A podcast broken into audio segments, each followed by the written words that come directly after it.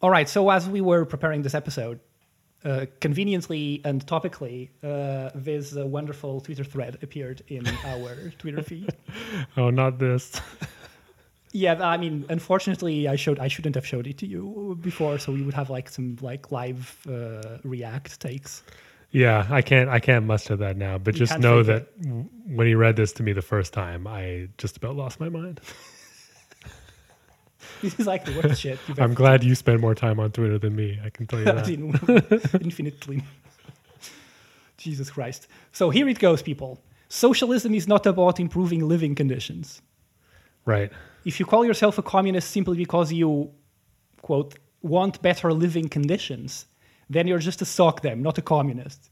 I don't mm-hmm. care how many people China, scare quotes, lifts out of poverty. I don't care about that. I care about communism. I'm not a socdem. Social democracy is when you reform capitalism to gain better conditions while abandoning communism. This one is actually kind of true. Uh, great, isn't it? Like, let me read you some some some Yeah. Give me the whole. Give me the whole chain. yeah, it's, I mean, highlights. It is really bothersome how many socialists use incredibly liberal measurements when judging the success of any given state. Like, I don't know, Yeah. um, removing poverty, liberal. Uh, yeah, like, lol, true. I don't care about lifting a few out of poverty. I care about liberating everybody from capitalism and other systems of oppression. I'm pretty sure this is not ironic.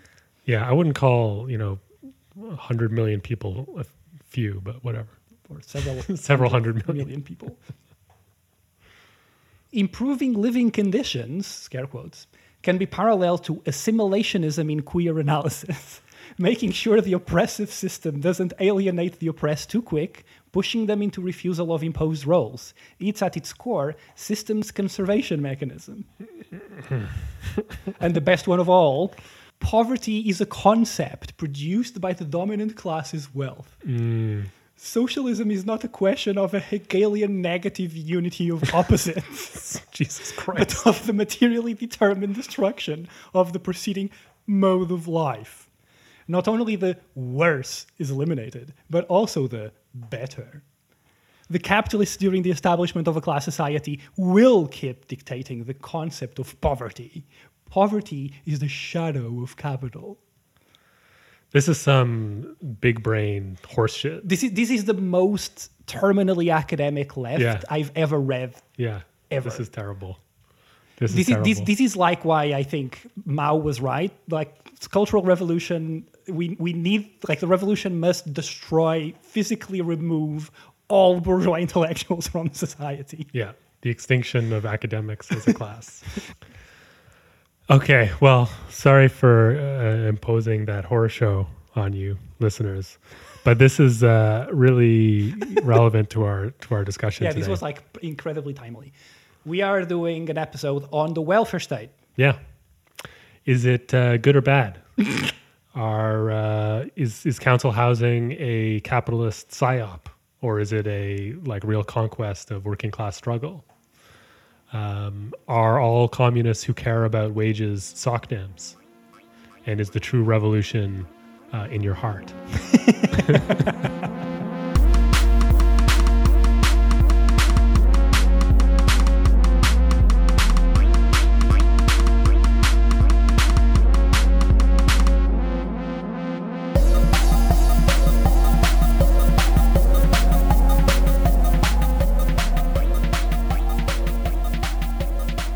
so welcome to Street Sweeper, everyone.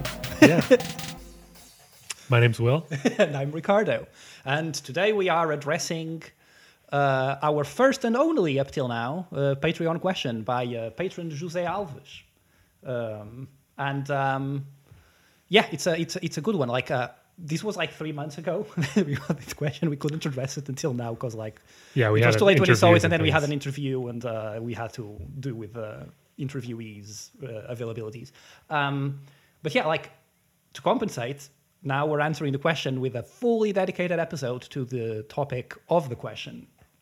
So yeah, shall I read the question? Yeah. So asks our patron Jose Alves. Jose, thanks so much for uh, for the super deep and serious question. Uh, we'll try to make uh, justice to it. So there we go. I would like to hear your take on something that was discussed in a little bit in every other episode. I would say way more than a little bit. Like we, we are constantly running into this topic all the time. Uh, and uh, addressed in depth in the conference cycle that we both uh, like we both organized, the uh, crisis cycle. We, this is something we did at the Architectural Association like a couple of years ago. Um, it's essentially about the welfare state and how should we theorize or think the welfare state as a category that is homogeneous. The idea I got from listening to you guys is that there is a kind of general idea of what was the welfare state. For instance, to see the welfare state as something that can be classified as a strategy that wanted to produce an alternative within capitalism's totality. When I think about these things, I try to relate these problems with my own reality. I'm Portuguese, like Ricardo, and in Portugal, the welfare state was a late construction, born out of the need to stabilize a revolutionary conflictual situation. The country's democratic revolution was in 1975. So, looking in retrospect, you can see that the welfare state here was at the same time creating new institutions related with social security, health, and education, but at the same time, it was laying the foundations for neoliberal policies. For instance, in promoting precarious labor policies and in linking the financial system to the housing market in such a way that 40 years later it is almost impossible to imagine alternatives to that model of appropriation in the country. So, the ambiguity of the welfare state in the Portuguese case makes me think in the relationship between these strategies and about the actual failure of the welfare state. Was it a failure? What was its purpose in the first place? Was it not from the beginning a strategy to tame the revolutionary momentum of the working class? And more, if we think from 35 to 1975, Portugal was ruled by an autocratic dictatorial state known as the Estado Novo, so new state. Mm. These 40 years of dictatorial rule, 48 actually, uh, impoverished the nation's people by calibrating a clear cut distinction between the lower classes, the exploited majority, and the ruling class, the exploiter minority. This was true, but at the same time, this dictatorial state managed to launch the institutional basis of the welfare state that would emerge after 75. This is absolutely factually correct. Um, so I really want to hear your opinion on this because I don't know how to square the characterization you guys present of the welfare state, which I interpret as something that is kind of good and progressive, with this very ambiguous reality of the Portuguese development. Yeah, so. Uh, so really excellent question. The question, and it's uh, like probably something. This is probably something an episode we should do anyway yeah. Yeah, we we keep getting back to a kind of revolutionary defense of uh, what is kind of generally framed as welfare state uh, measures and policies uh, in Yeah. architecture, Yeah. and uh, critiques of radical left critiques of it that we find flawed, Yeah. um, etc. Right? And this like well-informed perspective he's bringing from Portugal uh, in a less extreme form exists in other Western countries like Britain uh, or Canada or the US or whatever to the extent that they have Yeah. welfare state reforms. So it's an ambiguity that is uh, pretty much universal Yeah, yeah, in yeah. Uh, you know Yeah, capitalist Absolutely. Welfare state, social democracy, whatever. So why is it that uh, we're always talking about this in some way? Why is this such a serious central problem for us to to solve? It has, I think, two two obvious dimensions. Yeah. There's a there's a political economic uh, dimension to this, an ambiguity in the politics and the economics of the welfare state or of social democracy. We're just going to use the term welfare state Yeah. for simplicity's sake to talk Yeah. about this phenomenon. Yeah. We don't want to deal with uh, like all of the variations in model, Yeah, the yeah, New Deal, welfare Yeah. state, social democracy, Keynesianism, blah, blah, blah, German export, Yeah. whatever, corporatism, all these, Yeah. you know, blah blah. Um, and then on top of the political economic context, like this is a relevant discussion just to, on its own terms. And Yeah, like what is the welfare state in political economic terms? Yeah. 'Cause I, this is an important question, much more important than people might think. We feel that most people on the left don't really know what the welfare state is, at least in like in, in, in fully in political economic terms. Yeah, There's a tendency to read it in purely political terms. yeah, and there's all kinds of Marxist theory that people tend to read now, like Italian Italo-Marxist stuff. Like, trying, and this is the theory that I read originally before I read Marx Capital. I read, you know, Tronti or something like that. Um, and this has an, an overly politicized, kind of narrow understanding of the welfare state. Right. But on top of that discussion, which is important, and we're going to have that today, there's also an architectural dimension to this. There's something specific about this problem in architecture discourse. Right. Yeah. Uh, that's like the key point for us, right? Like, Yeah. I mean, I mean, uh, the key point in the sense of this is why it keeps coming up for us is that we're Yeah. constantly running into discourses that attack, that go in like in that are making a kind of a what seems to be a, a radical critique of the welfare state that seems to be like in direct contradiction with the uh, like the objective material reality of the contemporary uh, political struggle. Yeah. And this happens in disciplinary terms, right? Like it's like an architecture, a left architecture seems fixated in the welfare state as it being the enemy, which often oftentimes is even like confused with the neoliberal framework Yeah. as some kind of like meta-capitalist uh, Technocratic, te- technocratic government, structure. government mentality. Exactly. You know. Yeah. And this It's a kind uh, of typical sort of Foucauldian stuff. Yeah. And it's been dominant for the last 50 years or so Yeah. in architecture discourse. Yeah.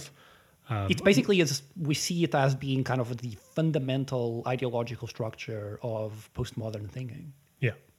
It's less evident in like practical political activism around architecture. Yeah, wait, yeah, yeah. Where like the struggle for council flats is just a A given. unambiguous given. Yeah, like w- when you're dealing with people who are actually political agents, who are engaged in politics, in Yeah. political action and political work, there's a total consensus. Like no one, Yeah. th- th- th- No one is making that take from the Twitter person. No, Everyone is fighting for concrete gains yes, for yes, people. Exactly. Like They're no, not making- It doesn't matter if people uh, self-identify as like anarchists or Trotskyists or communists or socialists or social democrats or whatever. It, it doesn't matter if they are sp- explicitly reformist social democrats or see themselves as radical anti-capitalist revolutionaries. Yeah.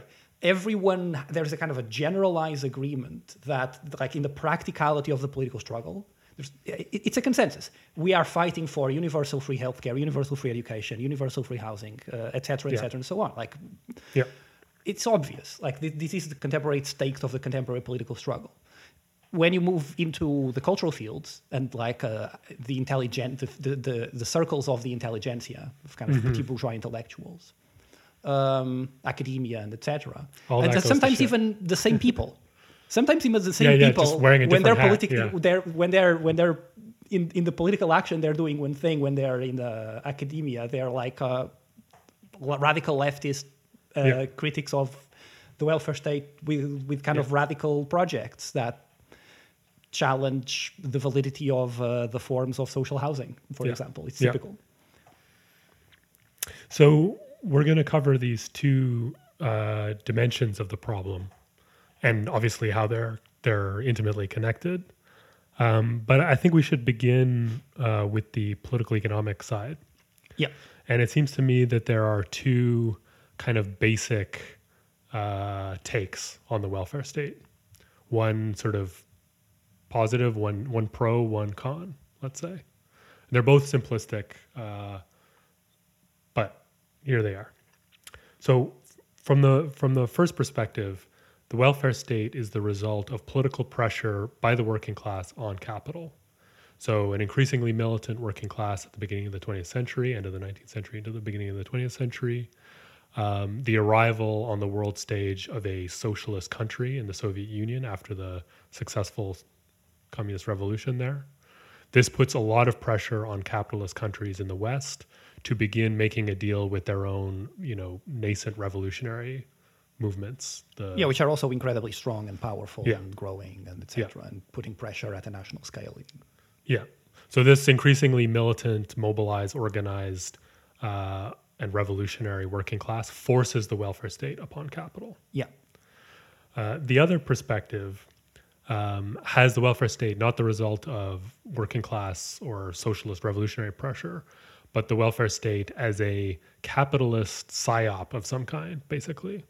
And this kind of reading sees, I mean, they, they might even not call it the welfare state or not talk about Keynesian reforms or Keynesian countercyclical planning or whatever. They talk about things like Fordism or consumerism. So rather than talking about the gains in working class living standards, they talk about the consumer, the transformation of workers into consumers, Right. and their absorption into capitalist, you know, relations, right. right? Right. Uh-huh. yeah, so the material conditions there appear as uh, Yeah, as a negative. as a negative. Yeah. Yeah, like the people are consuming more. Or rather, uh, Yeah. the working class can afford more things. Yeah. Uh, can, So so Fordism would be like the key term for this because it's basically a strategy for integrating workers into production and consumption. Yeah. Developed by Henry Ford. Yeah. Rationalizing production, but also turn Yeah, also making you know that's the point. Like it's it's it's a, the logic there is there's some kind of like large scale total rationalization of capitalist of capitalist mode of production. Like the irrationalities of capitalist mode of production kind of are overcome yeah by basically planning mechanisms. yeah planning in production, but also uh, planning in the macroeconomy, which includes basically giving more money to workers so they can buy more stuff to increase the cycle of production. And, Yeah, and yeah. like the, the, expanded reproduction of capital yeah is served by this policy, and actually the welfare state is strengthens capital and is like Yeah. the ultimate form of capitalism. Yeah, and there's a there's a a grain of truth in this in that the post-war period in which you know welfare states dominated uh, Western capitalist countries is called the golden age of capitalism. yeah. It was a, a time of incredible productivity growth, Yeah. capitalist development, and so forth. Yeah. But I think let's let's begin with the first the first reading, the Yeah, yeah, the, yeah. the hyper politicized reading where the welfare state is a compromise forced on capital Yeah. by the working class. Yeah, that doesn't necessarily. oh, You said like there's like a pro and con take. This this, this one is not necessarily pro. You, cannot take a make, a pro reading on it, but you also have a kind of con reading, which is like it's a compromise. Like capital develops a strategy to placate the might like it's in uh, Yeah. José's uh, question. Yeah. Uh, it's a strategy that capital develops to placate the masses. Basically, it's bribing the workers to Yeah. not do a revolution. Yeah, and this was this was Tronti's basic take that I Right. read years ago, Yeah. which was Yeah. uh, yeah, political pressure forces a reform on capital, and capital is able to learn from Yeah. this Yeah. external pressure from the working class and actually improve its techniques of control. Yeah. and that's the whole And this is like- thesis. this is part of the truth, obviously. Like, both Yeah. both of these readings have truth to them, Yeah, but they don't really work either. Either neither of them really works by itself, and you and and just fusing the two also doesn't solve the problem. no, no, In fact, it kind of heightens them, heightens Yeah. the problem. yeah, they can actually work in concert somehow, Right. Which, which is insane. So, what's missing from the hyper political reading? I mean, these all part of the same problem of the kind of the growth of um, non-materialist pseudo-Marxism. Yeah, like the um, the um, the way the, the ways of thinking in the left have transformed into basically left idealism. Uh, it's, it's again, it's a postmodern framework. Yeah, The, uh, kind of a, the primacy of the subjective elements uh, over the uh, material elements, and the the tendency uh, increasingly after the 60s and 70s has been to look at uh, politics as kind of a battle of ideas. Yeah. I mean, you're basically stuck just trying to conduct some sort of consciousness-raising ideological struggle Right, to make the working class more revolutionary, right, uh, or to put some kind of political pressure right. uh, on capital. Right. But it's not grounded in any kind of con- uh, Yeah. conjunctural reading of what's happening with yeah. capital. And and there is a like there's good reasons why people of course this is like projected back into the study of history. Um, and there's reasons why you would think that way. Like you, if you're a political operative, you're pick, putting primacy on what are political actions, what what do I need to do now, and so you're all studying what political work has been. And so you look at the welfare state and you read it like we demanded things and capital gave it to us. It was a compromise indeed. We wished we would have achieved the revolution, but we didn't have enough force to impose that on capital. We couldn't do a revolution, but we could force capital to give us uh, stuff and to improve our conditions. yeah. Um, and so you make a purely political reading of a kind of a balance of political power between workers and capital. Yeah. And of course, under that logic, if it's just a political issue, you can repeat it. And the Yeah. contemporary stakes would be something like that. Like again, capital, because the workers like lost uh, organizational capacity and the political power and agency, um, capital has been stealing more and more from workers, and that's neoliberalism. And now uh, we are in a period of resurgence when workers are tired of this and are organizing again, and uh, we are again fighting for uh, to regain what we lost during this period and go back to the welfare state model, or potentially, who knows, maybe uh, if we have enough force, even do the revolution. And, and, and here's the difference between revolution and reform is quantitative. It's like how much power the workers have. Right. But it seems to me that it, it can also lead into the way the thinking from your from your Twitter example, which is like last time we were fighting for concrete material gains, capitalism gave us those and our revolutionary movement collapsed and we abandoned communism. Right. This time we're not going to fall for that trick. Yes, exactly. This time it's not about material gains. Yes. This time it's about communism. Yes. Whatever that means. right. Yeah. So there's so reading it in purely political terms uh, basically just leads you into a dead end. Yeah. Yeah. And what is the alternative? The alternative is to understand that the welfare state is, a, is not a kind of a general abstract model through which capitalism can be managed at any given time. The welfare state is a concrete historical period of the history of capitalism that emerged because of the confluence of specific conditions. And the conditions are, um, yes, significant amount of uh, struggle and power uh, or organization of the working class to demand better, but also the fact that capital was capable of giving that to the working class. And this is a very specific point that tends to be completely eclipsed in the discussion. Right. Um, the um, like Lenin defined what a revolution is in a very simple formula. Like it's when uh, those uh, the oppressed uh, no longer accept. I, I I don't know how to say this in English. Accept is good, yeah. Yeah, the the exploited no longer accept, and the exploiters no longer can impose something like that. Yeah. Uh, the the exploited no longer will, and the exploiters no longer can. To make it more poetic, um, this is a revolution. Now, a lot of people again would make a, a purely political reading of what he's saying, in that it, again it's a balance of power. Uh, we don't want to accept our exploitation anymore, and uh, capital no doesn't have the capacity to continue imposing it on us because we're too strong and organized, Right. and we'll just win the civil war or something, right? Yeah. um, that's not just it. The side of capital not being able to is a political economic point. Uh, it specifically has to do with the capacity of capital to somehow placate the working class.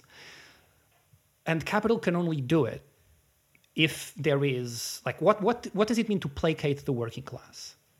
It means to take away a portion of what up to a certain point is profit and get, transfer it to the working class to increase what is usually called the social wage, right? Yeah. Um, so capital is actually reducing its profit margins in order to construct the welfare state. Right. And in order for capital to reduce its profit margins to give people like to like paying a part of the profit margin in taxes to support uh, for that then the state spends in education, healthcare, uh, uh, whatever, housing, or directly in salaries as well, in higher salaries as well. Um, capital needs to have the leeway in the profit margin to be able to abdicate from that. Capital isn't just like capitalists don't keep increasing their profit margins Just because, because they're they're, evil and greedy. Yeah. Yeah. Uh, capital is in a constant state of crisis, right? Um, it is in the fundamental structure of capitalism, of the expanded cycle of, of the cycle of expanded reproduction of uh, capitalism, that uh, capital is accumulating wealth.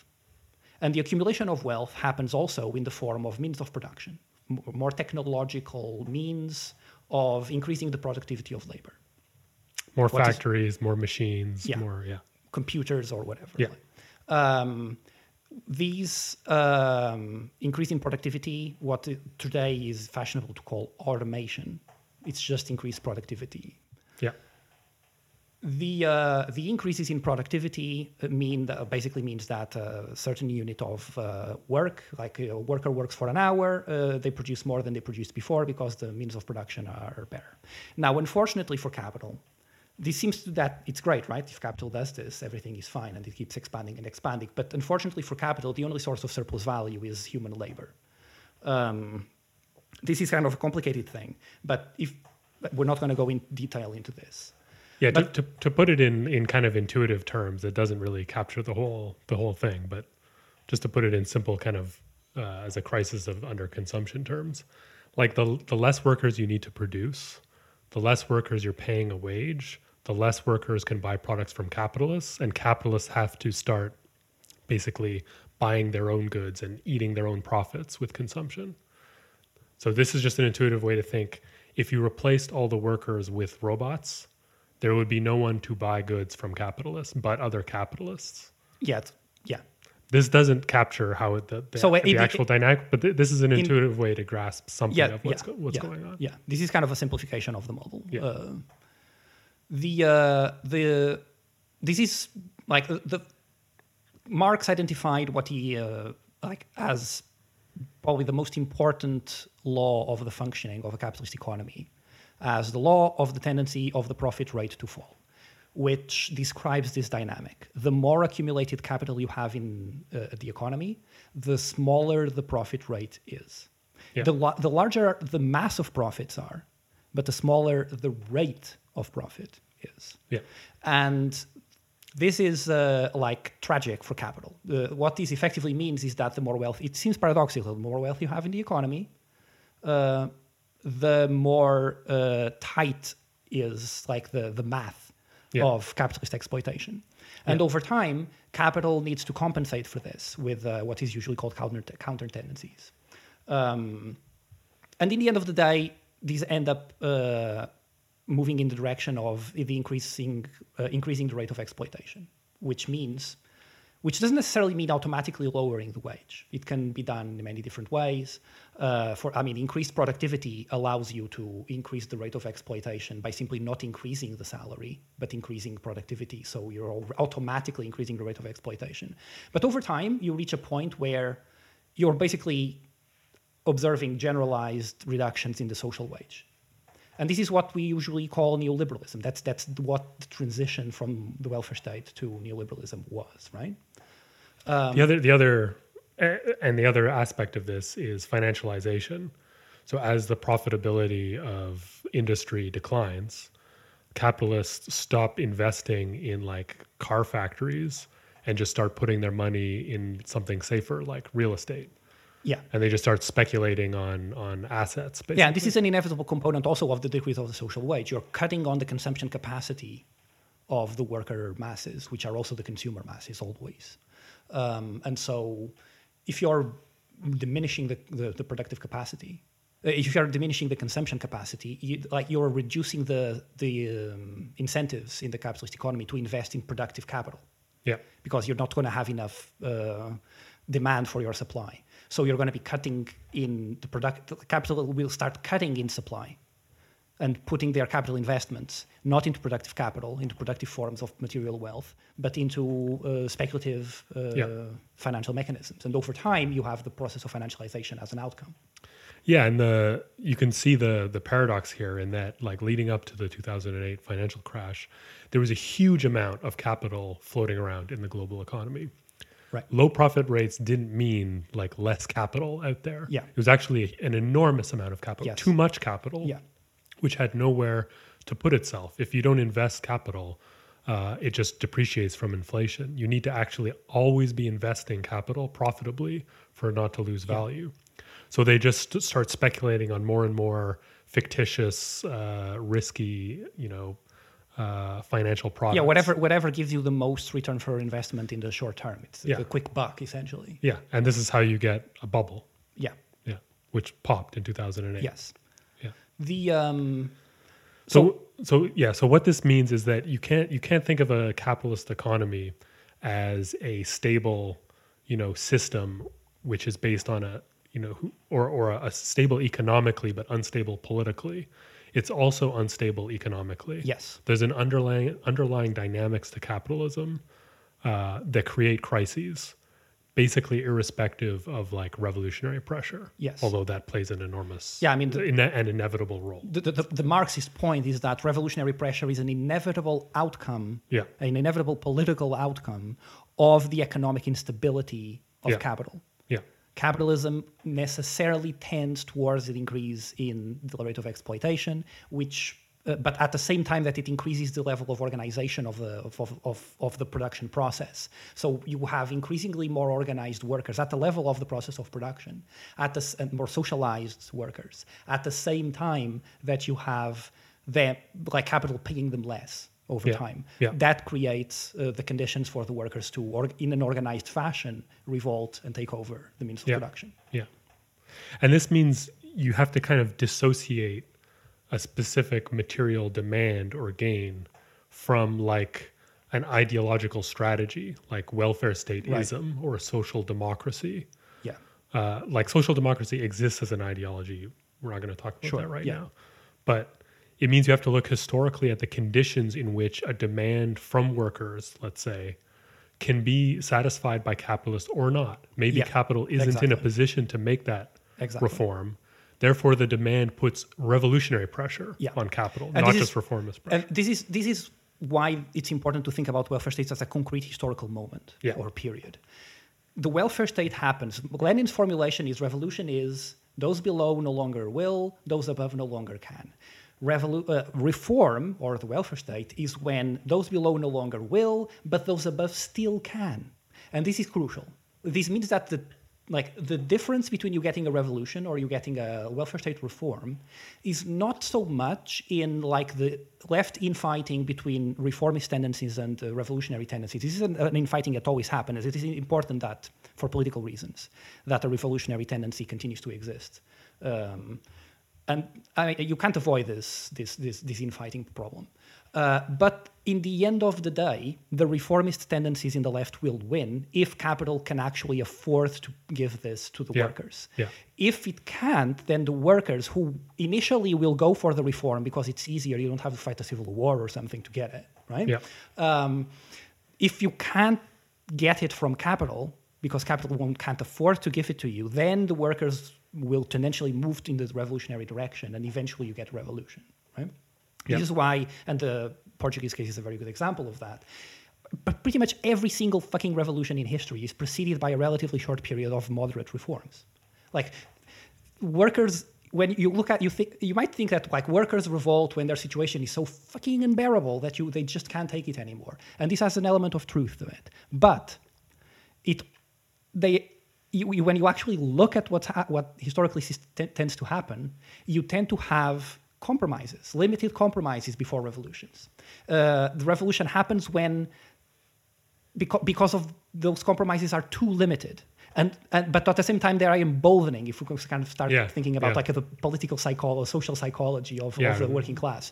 It shows that you can get stuff if you organize uh, that embo- like the working class is emboldened by limited victories to push for more and more. And when the more doesn't come and the revolutionary uh, the working class is very organized it becomes revolutionary and it has a capacity for winning. Like even in the bourgeois revolutions of like the french revolution that have a significant working class dimension this happened. Like louis xvi was the most progressive fucking like the, the king of the of the of the French absolutist monarchy. Like he did large liberal reforms that like with social reforms and etc. to improve the conditions of of of, of, of the working class. Uh, it. Like for ten or so years before the revolution, uh, this was the case. With constantly attempting to do reforms and being able to do some of them, but constantly being uh, uh, kind of running against, like, running up against the wall of the aristocracy, trying to block every single one of them. Um, and so they were very limited, and eventually you have a revolution happening. The same thing in like basically every revolution has this history. Uh, the Soviet Revolution since 1905 went through a period of liberal and social reforms. Um, until 1917, when those reforms were not enough, and also there was a war. The Portuguese Revolution of 1974 is preceded by a period of 10 or 15 years of social reforms that the, the fascist state starts doing uh, like found established the foundation of uh, national of the Portuguese NHS and the universal housing and the universal pension scheme. But again, they're extremely limited, but they show the possibility of the model that is then universalized and generalized by the revolution because the previous regime could hint at what was possible but wouldn't do it. Right? So you have after World War II a very specific moment. You have the workers very organized, very strong, uh, and demanding more. And uh, after a, a, a period when uh, the uh, the capitalist regimes were basically telling them you're going to fight in the war, and then after the war you're going to be recompensed. Yeah. right? And you, but you also have something extremely important, which is that capital can actually afford this, and it can afford to give people uh, what the, the working class what they want, and like they could during the interwar years. The, again, the interwar years was a period of limited reforms.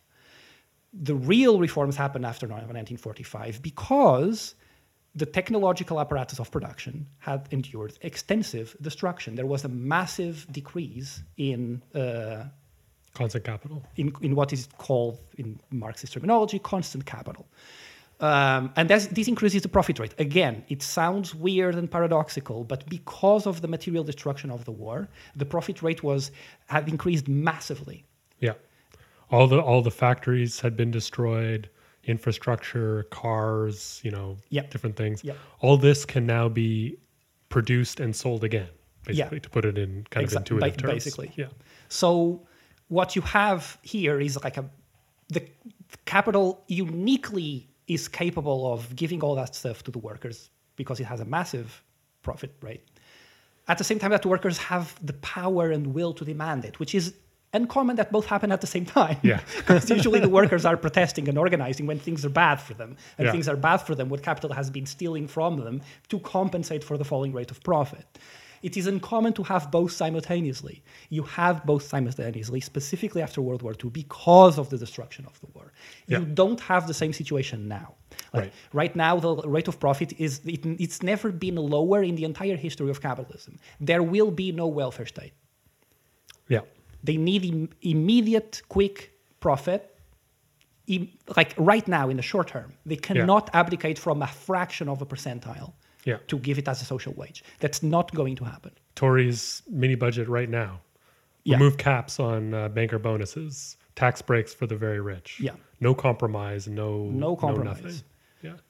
Subsidize all the energy company uh, super profits. Yes. So the the uh, understanding that there is a, a dimension that is de- of, of to the welfare state that is determined by the rate of profit is crucial. Yeah. Now, the fact that the, the, the capitalist state in this situation will give to the working class all of the things that we associate with the welfare state does not mean that all of those things are inherently welfare state things. Right. Right. What you have first tentatively in very limited ways after World War One and in, in the interwars period, and then in much more serious ways after World War Two, is basically the capitalist states copying the Soviet Union. Like all of the, the fundamental pillars of the welfare state, again, universal free housing, education, um, healthcare, and the universal pension scheme. These are the four fundamental pillars of the welfare state. These are also the four fundamental pillars of the social economic reforms of the Soviet Union. They are invented in the Soviet Union after the socialist revolution. And these are, you can't, I mean, oh, I, I know like people Yeah. say the Soviet like Union is a capitalist. it's a state capitalism. It's a state capitalism. There's no markets in the Soviet Union. Yeah, So, I mean, that doesn't work. Like capitalism is market. Yeah. There's no labor market. So, wor- workers aren't selling their Yeah. labor in the labor market. I- investment of surplus is not capitalism. No. Uh, yeah, production of surplus, accumulation of surplus, and investment. It's not the same thing. Anyway, uh, you, we can make many uh, kind of very interesting, uh, detailed, uh, critical reading of the failures of the Soviet Union in many ways, but the, it being capitalism isn't one of them. Um, regardless, what you have is what seems to be an incredibly successful economic model in the Soviet Union between the revolution uh, to the end of, the, of World War II. And after that, I would say, like until the 70s, it's, uh, it's basically the fastest growing economy in world history. And a significant increase in the material conditions of the workers that is built on the back of these uh, reforms that are done in socialism, invented in socialism, and capitalism merely appropriates them and applies them. Uh, like it gives to the social, to the increase in the social wage, the shape that the Soviet Union had kind of invented, right? So, like fighting for public housing isn't a welfare state demand Right. but it's it's a it's it's a demand for the improvement in the material conditions of the working class, Yeah. which the capitalist state may give to you if it can afford it and if you're strong enough to demand to uh, to force it to do it. And then you have a welfare state. The welfare state is when you have capitalism imposing that situation. That doesn't make that that situation is inherently the welfare state. Yeah. Yeah, for all those still uh, addicted to philosophy, this is the there's the dialectic of uh, quantity into quality. Like think about the material reforms as incremental, uh, quantitative problems, concrete material problems. The idea of transforming society into communism when the workers control government is like some sort of qualitative shift when all these gains are made and the capitalists are overthrown. Right. But just think think about your approach to revolution first in quantitative terms, in material terms, with the with the you know revolutionary strategy in the back of your head. Right. Yeah, I mean, there's a tendency Thinking for of Richard Wolff, like when the government does things, that's socialism. When- what is It's it? the other way around. Socialism is when the government does things. If the government does a lot of things, that's communism. Yeah, yeah, yeah, yeah. Um, Yeah, the um, there, there's a tendency to think about this in, in these terms. Like, it's so hard to get even reforms, and you want to fight for revolution. You, Yeah. you would hear Yeah. from a kind of a moderate leftist. Um, no, like the point is that you get revolutions when you can't get reform. It's not a quantitative difference of Yeah. having enough power to enforce it. It's Yeah. a qualitative difference in the material conditions of capital. Yeah. And the difficulty of achieving reforms doesn't mean you start demanding revolution now and, and stop organizing on the basis of concrete material gains. for the Yeah, exactly. class. That's how mass organizing works. Yeah, obviously. And if and if you know that you can't get uh, the reforms from capital because capital does not have the profit rate to afford it, then all the more reason after the revolutionary to demand them. Yeah. And they sound reasonable. Why won't capital give it? Well, it must be a problem with capitalism. Yeah, Let's exactly. overthrow it and have If, socialism. if capital can't afford it, if they tell you, no, we can't afford that right now, which is literally what they tell you all the time. Yeah, And yeah. then you say, well, you actually can, uh, because look at all of these profits of the big corporations. And that's true, but also not, because they can't, because, yeah, they have a lot of massive profits, but a low profit rate. yeah. Um, and the two things are true at the same time. Like, that's why you need to push for it. You Yeah. like at the immediate level, people see the amassment of wealth at the, their expense, uh, at in the top of the economy. Uh, obviously, they demand reforms, and ca- if capital won't re- afford those reforms, then they will become increasingly revolutionary in the process of the struggle. to go back to that tweet, like the difference between a socdem, as far as you know, material gains reforms are concerned, the difference between a socdem and a communist is that a communist knows that in, in eventually and in the long run, capitalism cannot give these gains to the working Yes, class. exactly. That crises are endemic and inevitable. Yes. and that only a transition to communism, socialism, communism, whatever. Uh, can actually give the working class, the masses of people, Yeah. the the gains and the you know material quality of life Exactly. that they need. Yeah, Uh, SOCDEM thinks that capitalism can always somehow afford these, that that, Yeah. com- that, that compromise can always be made. it's right? purely a, an issue of of uh, balance of power. Yeah. And that communism, socialism aren't necessary because, you know, there's enough for everyone within Exactly. capitalism. Yeah. Yeah. So we're gonna we're gonna actually leave the second part uh, till next week. Yeah, so long episode, two parter. Uh, we pick up on the second point the radical critique of the welfare state Yeah. as an evil capitalist conspiracy to stop revolution. And we're gonna talk a lot more about architecture next week too. How, how these two uh, frameworks uh, essentially lead into a, a position that we feel is incredibly damaging to uh, what, Yeah. what would be like a consistent left position in architecture.